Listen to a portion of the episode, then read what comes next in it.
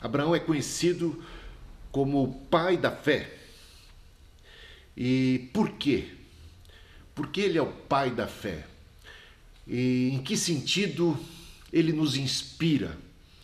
E a gente, observando com cuidado a vida de Abraão, a gente deve analisar nossa própria vida para ver se nós somos filhos de Abraão.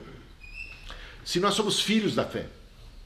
Se a gente tem uma fé robusta se a gente crê mesmo em Deus, se a gente crê em milagre, por exemplo, se nós cremos que Deus é um Deus de milagre, um Deus que intervém, um Deus que opera, um Deus em, que, em quem nós podemos depositar nossa confiança e a nossa vida, tomar atitudes de fé, e isto é imprescindível. Não, não é um sentimento, fé não é sentimento. Fé, fé não é palavra, não é uma coisa da boca para fora. Fé é um relacionamento com Deus que nos leva a tomadas de atitudes concretas, significativas e muitas vezes radicais. Radicais. De mudança de curso da existência. Que impacta a nossa vida. Que faz uma diferença total. E que não é café pequeno. A minha fé, a sua fé será provada porque a fé de Abraão foi. Porque Deus prova a nossa fé. Deus prova a nossa fé. E a nossa fé é provada. Então, que cada um de nós seja aprovado. Em que contexto Abraão surgiu? A gente vê ali no, em Gênesis capítulo 11, o, uma desgraça, uma maldição que se abateu sobre a humanidade. Nações, nações, divisão, inimizade, estranhamento, diferenças, divergências. Aquilo que a gente pode chamar de xenofobia surge. Aquelas raízes dos episódios que virão a ser de guerra, de conflito, de estranhamento, de distanciamento. Quando Deus cria, o Gênesis mostra isso, quando Deus cria, tudo que Deus criou, é dito ali, viu Deus que era bom. Criou o homem e a mulher também de maneira perfeita, e viu Deus que homem e mulher que o que ele criou era bom, mas de repente o ser humano fez uso da liberdade para se apartar, para romper com Deus. E aí começa a história da desgraça, a ruptura, a expulsão do paraíso, o distanciamento de Deus. E com o distanciamento de Deus, o que a gente vai ver é, é uma série de mazelas e de desgraças se abatendo. Porque é isso que acontece sempre quando a gente se distancia de Deus. Quando a gente se distancia de Deus, a desgraça acontece. A morte. Caim vai matar o Abel. Na sequência da expulsão do paraíso. Então já temos duas desgraças: o pecado surgindo no paraíso, o homem se distanciando de Deus, Caim matando o seu irmão Abel e depois a humanidade vai de mal a pior, de mal a pior, até chegar o, o episódio de Noé no dilúvio, um único justo em toda a humanidade.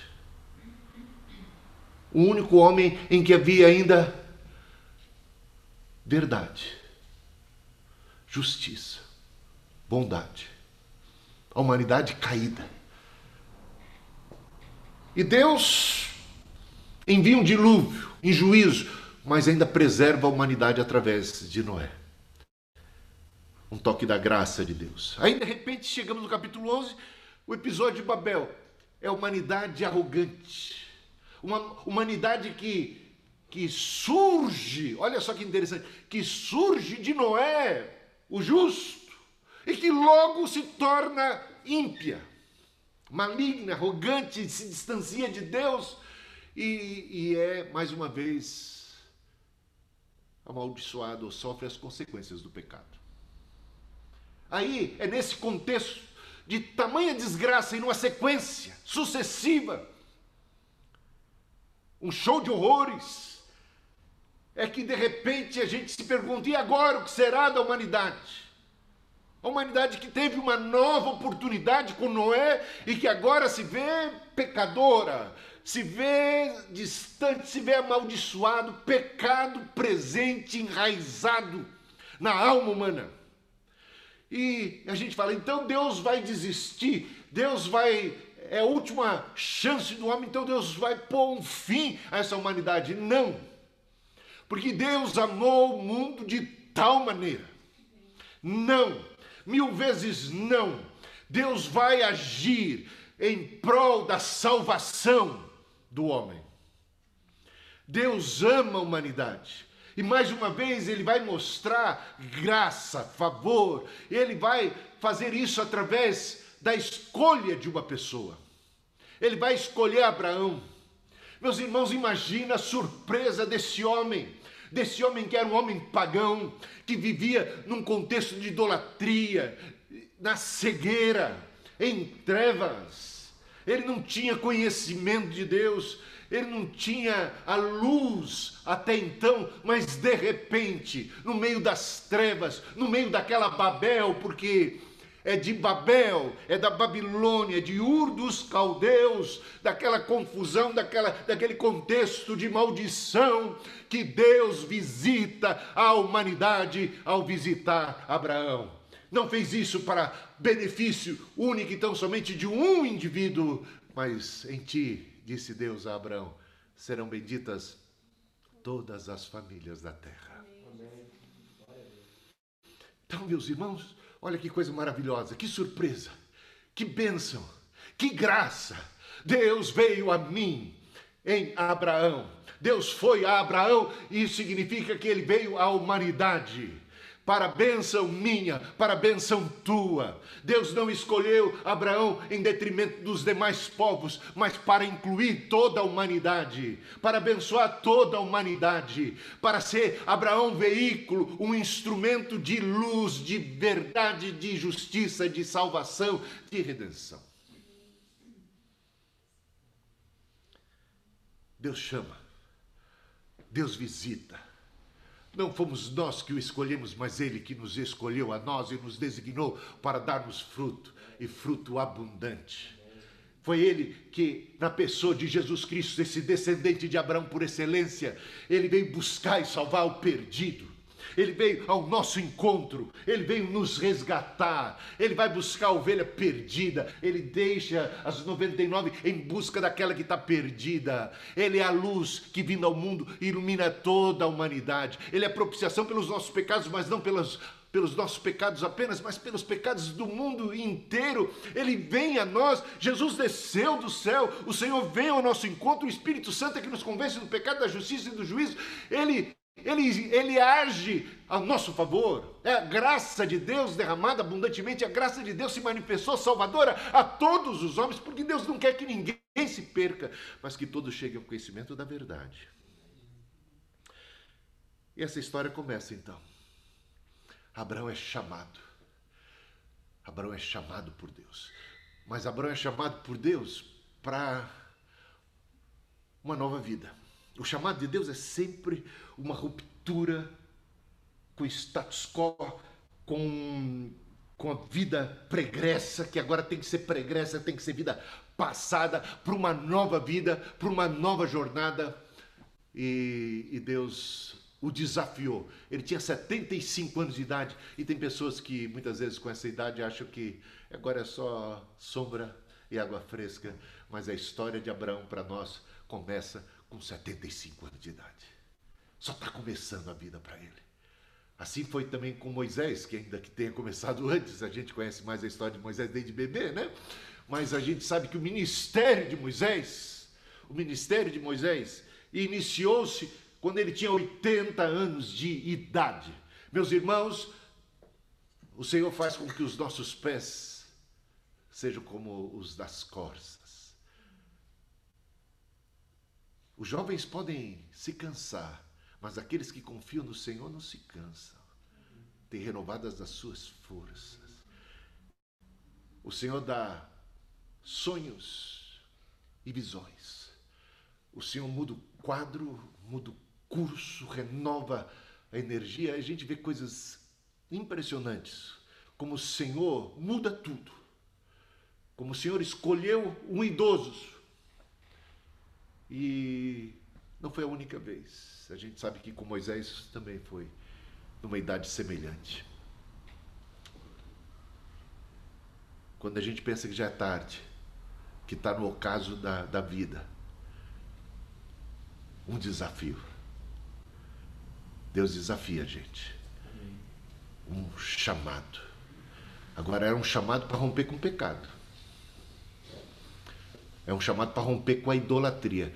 Deixar a parentela, todos nós somos desafiados a deixar. Não é que a gente vai abandonar papai e mamãe, não vai dar apoio para eles. A gente tem. E o mandamento continua válido: honrar pai e mãe. Mas o Senhor exige de nós que o amemos sobre todas as coisas, que não tenhamos ídolos, que ninguém de nossa família, pai, mãe, irmão, filho, ocupe o lugar de Deus. E a gente vai ver o desafio começa com uma ruptura com os antepassados muitas vezes com a tradição e com a religião dos antepassados. É Deus quem está chamando para uma nova postura. Abandone os ídolos. Rompa com isso. Deus chama. Tem atitude. E para romper com as raízes familiares e religiosas, não é fácil. Pense no homem de 75 anos radicado nos costumes, na religião, em toda aquela idolatria, cujo pai ainda era vivo. E tinha uma ascensão sobre ele, mas a chamada é para uma ruptura. Deixa. Me siga. E me siga. Esse primeiro desafio ele aceitou, ele não titubeou. Ele estava indo para um lugar que ele desconhecia. Ele podia alegar cansaço podia dar qualquer desculpa, podia postergar, podia dizer, ah, vou enterrar meu pai primeiro, vamos fazer não sei o quê, deixa ele primeiro as coisas estabilizadas. Gente, quanta gente se diz cristã, mas age como se não fosse. Diz que tem fé, mas é só da boca para fora. Na atitude é que se vê se alguém pessoa tem fé ou não. Quem tem fé obedece. A fé nos leva à obediência, o resto é papo furado esta conversa. E ele rompeu. Ele deu um passo de fé, ele seguiu, seguiu a voz de Deus, o comando do Senhor, ele creu e foi adiante, sem titubear, sem vacilar, instantaneamente, imediatamente. Essa atitude, primeira. E a gente vai vendo que ele tem muitos desafios na, pela frente. Tem aquele episódio com o Ló, o sobrinho Ló, que acaba indo com ele, e que acaba até tendo uma divergência. E quando há divergência entre ele, Abraão, e os seus filhos, sua, sua esposa, né, digamos assim, sua casa, seus servos, e, e Ló, o sobrinho, ele, como mais velho, podia e tinha toda a prerrogativa, ele era o líder. Ele podia escolher, ele podia expulsar pura e simplesmente Ló não dá mais, cai fora, vai ver sua vida, vai para outro canto. Esse lugar aqui é meu. Mas ele não fez isso. Ele chegou para o Ló e falou assim: Ló, tá difícil a situação. Então acho que a gente não tem outra escolha a não ser cada um seguir o seu, o seu caminho, mas eu quero te dar, dou a você, concedo a você o direito que é meu. Escolhe. Temos esse território todo, escolhe o que você quer.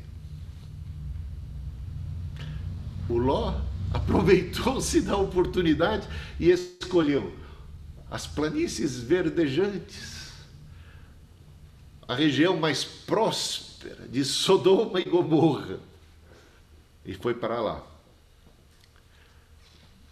O Abraão ficou com a parte mais inóspita, território menos frutífero, mais região mais desértica. Sabe por que, que Abraão foi capaz de fazer isso? Porque Abraão, ele, a confiança dele não estava na terra. E aí, onde é que está a sua confiança? Não estava na geografia.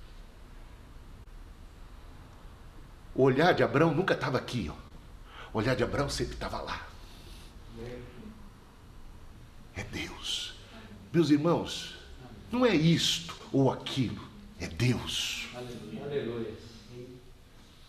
Não é, eu diria assim, a bênção. Não é a terra, é o Deus da terra. Não é um emprego, é o Deus que me deu o emprego. Não é a família, é Deus que me deu a família. Não são essas oportunidades terrenas e essas bênçãos, mas é o doador de cada uma delas. É nele que está a nossa confiança. É ele, afinal de contas, que garante tudo. E a Ele a honra e a glória hoje para sempre, e eu tributo a Deus através do meu ato de obediência, sempre os louvores. O meu apego jamais deve ser, assim como aconteceu com Abraão, a algo que Deus tenha dado à terra, mas sempre ao doador. E aí a gente vê, a gente conhece a história, né? Quem conhece a história sabe o que vai acontecer com Ló. O Abraão vai salvar Ló numa determinada ocasião mais adiante. O Abraão é corajoso, é testemunho. O pessoal de Sodoma e Gomorra, na oportunidade, vai querer dar muito tributo, dinheiro, é, é, porque o Abraão salva a Ló e também beneficia nações e povos como os de Sodoma e Gomorra que querem dar dinheiro para ele. Quando o dinheiro vem de Sodoma e Gomorra, o Abraão diz: não. Não. Eu estou de olho. É no autor e consumador da fé. É uma coisa. O Abraão, você vai vendo os testes que ele vai passando e como ele vai ser aprovado, e chega ao último teste, e aí a gente se encaminha para o encerramento dessa mensagem. Um teste que a Júlia mesmo reconheceu, e difícil entender o que, é que Deus está pedindo. Numa cultura, num contexto pagão, onde tal prática de sacrifício de infantes e de pessoas era razoavelmente comum. Deus não aprova isso. O mandamento de Deus é não matarás. Mas Deus é Deus. E de repente Deus quer provar, testar a nossa fé. E quando a nossa fé é provada nesse limite? Gente, quando Deus chamou Abraão, olha, outro, outro ato de fé até chegar a esse ponto, que é interessante. Deus chamou Abraão com 75 anos de idade, sua esposa era estéreo, nunca lhe havia dado um filho e agora ambos estão idosos. Ela tem 65, ele tem 75 e ah, se as coisas eram difíceis antes, quando mais jovens e quando uh, era mais tinha alguma chance ainda mesmo para uma pessoa estéreo, agora agora está mais complicado. E Deus faz a promessa. Sabe o que que Abraão faz? Ele crê na promessa. Ele crê que ele e Sara virão a ser pai como Deus prometeu. Mas só que o cumprimento, olha, olha a prova, né? Essa é mais um ato da prova da nossa fé, que essa, essa talvez complicada de, de entender, é, de, de encarar, porque se trata de esperar. Foram 25 anos, um quarto de século, que se passa desde, desde a promessa ao cumprimento. Um quarto de século desde a promessa ao cumprimento.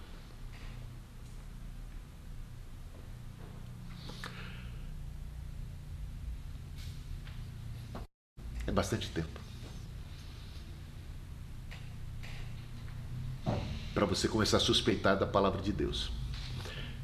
O problema não é só ser bastante tempo.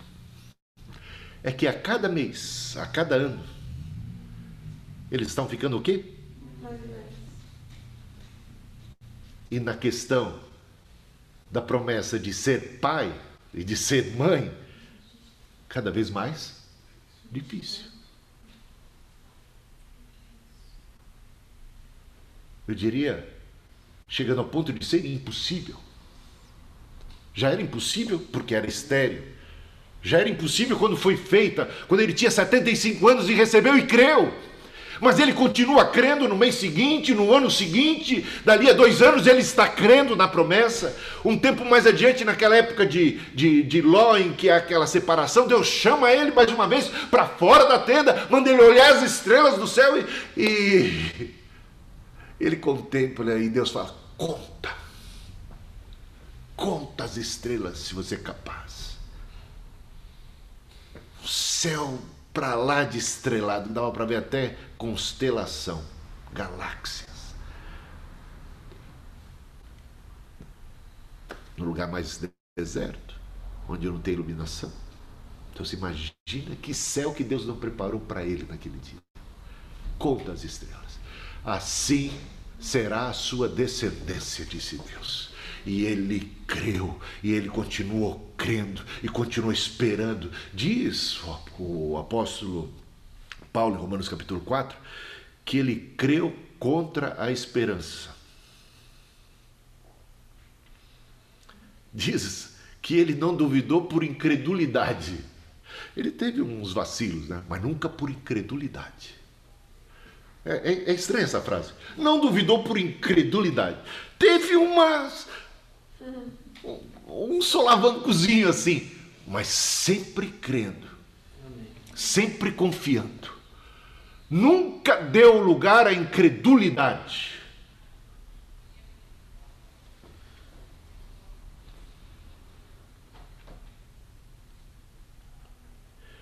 E a promessa vai se cumprir? A promessa vai se materializar? Isaac irá nascer? Isaac irá crescer, vai chegar na fase da juventude, da adolescência. E aí, a idade está mais avançada ainda, né? Aí Deus chega para ele e fala assim: Eu quero que você me sacrifique o Isaac. Mas Deus tinha dito: Em Isaac será conhecida a tua descendência. Repare que Deus, que Abraão não discute com Deus.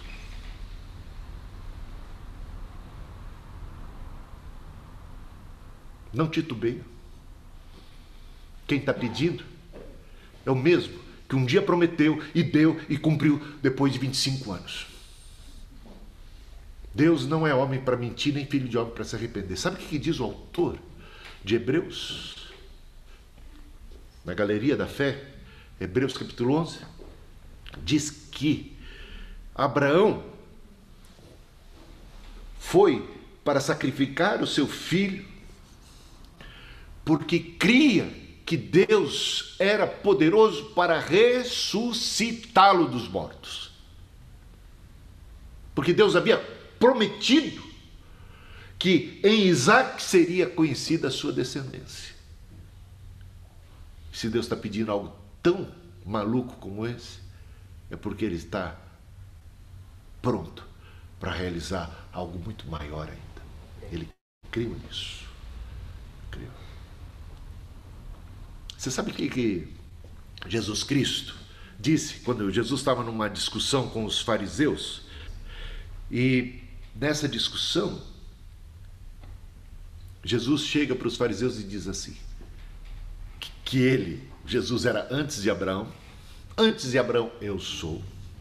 E ele diz mais: ele diz assim: Abraão viu os meus dias e se regozijou. Aí você lê Gênesis página por página, você não encontra. Quando foi que ele viu? O que, que Jesus está falando?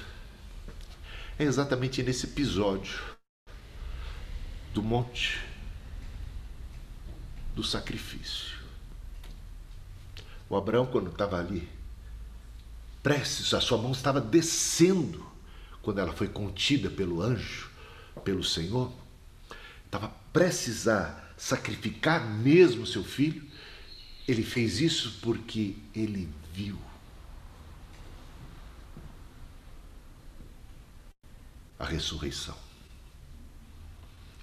Ele confiou no Cordeiro de Deus. Onde está o Cordeiro? perguntou Isaac. Onde está o Cordeiro? Está tudo preparado para sacrifícios. acho que nós esquecemos o principal, não foi, pai? Está faltando o cordeirinho para sacrifício. Nós estamos subindo, só tem. Aonde é que está o cordeiro? Qual foi a resposta? O Senhor proverá. O Senhor proverá.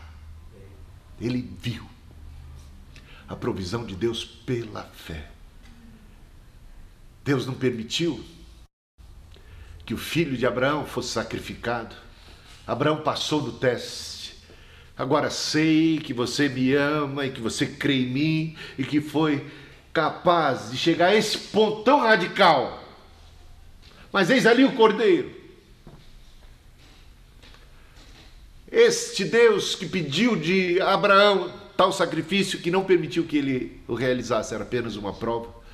Um dia, por amor de mim e de você, ele já providenciou o cordeiro do sacrifício ali no ato de Abraão, e esse é Jesus Cristo ali presente. É Jesus Cristo no altar, é Jesus Cristo no lugar de Isaac, é Jesus Cristo sendo sacrificado por mim e por você. Quando Deus fez o pacto com Abraão, e o costume dos pactos daquela época era que animais eram, eram sacrificados e partidos ao meio. Essa, esse era o tipo de aliança que as pessoas estabeleciam, povos, um rei com outro rei, ou pessoas na, eh, em parcerias, em alianças, em sociedades, em pactos que eram realizados. Então eles sacrificavam o animal, partiam ao meio, o sangue ali derramado e no meio eles passavam, ambos passavam por ali, como testificando: olha, eu me comprometo até a morte de que serei leal a essa aliança. Eu dou a minha vida, eu a minha palavra empenhada.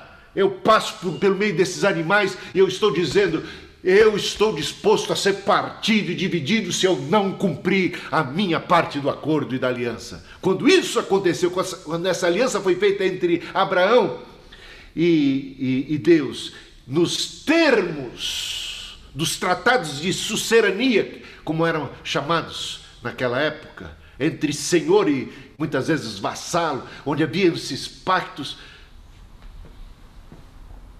algo estranho aconteceu. Abraão não passou pelo meio. Mas Deus, diz o texto, passou pelo meio.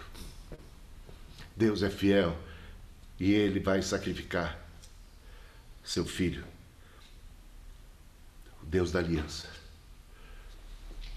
Então, resumindo, Abraão, pela fé, foi capaz de deixar pai e mãe, sua terra, seu conforto, em direção àquilo que Deus havia proposto para ele, que a princípio era desvantajoso. Deus não seduziu Abraão com vantagens. Aliás, Jesus chegando para alguns dos discípulos que queriam segui-lo, ele falou assim: Você sabe que o filho do homem não tem nem onde reclinar a cabeça? Em outras palavras, você sabe onde você está amarrando o seu burro? O que, você está esperando de mim? Quem quiser vir após mim, negue-se a si mesmo, tome a sua cruz e siga-me. Nenhuma promessa de que vai ser assim ou assado, de que você vai ser o rei da cocada, vai arrebentar a boca do balão. Nenhuma promessa nesse sentido. A não ser a presença dele, ele guiando. Confia no Senhor de todo o teu coração, não se estribe no seu próprio entendimento. Confia nele.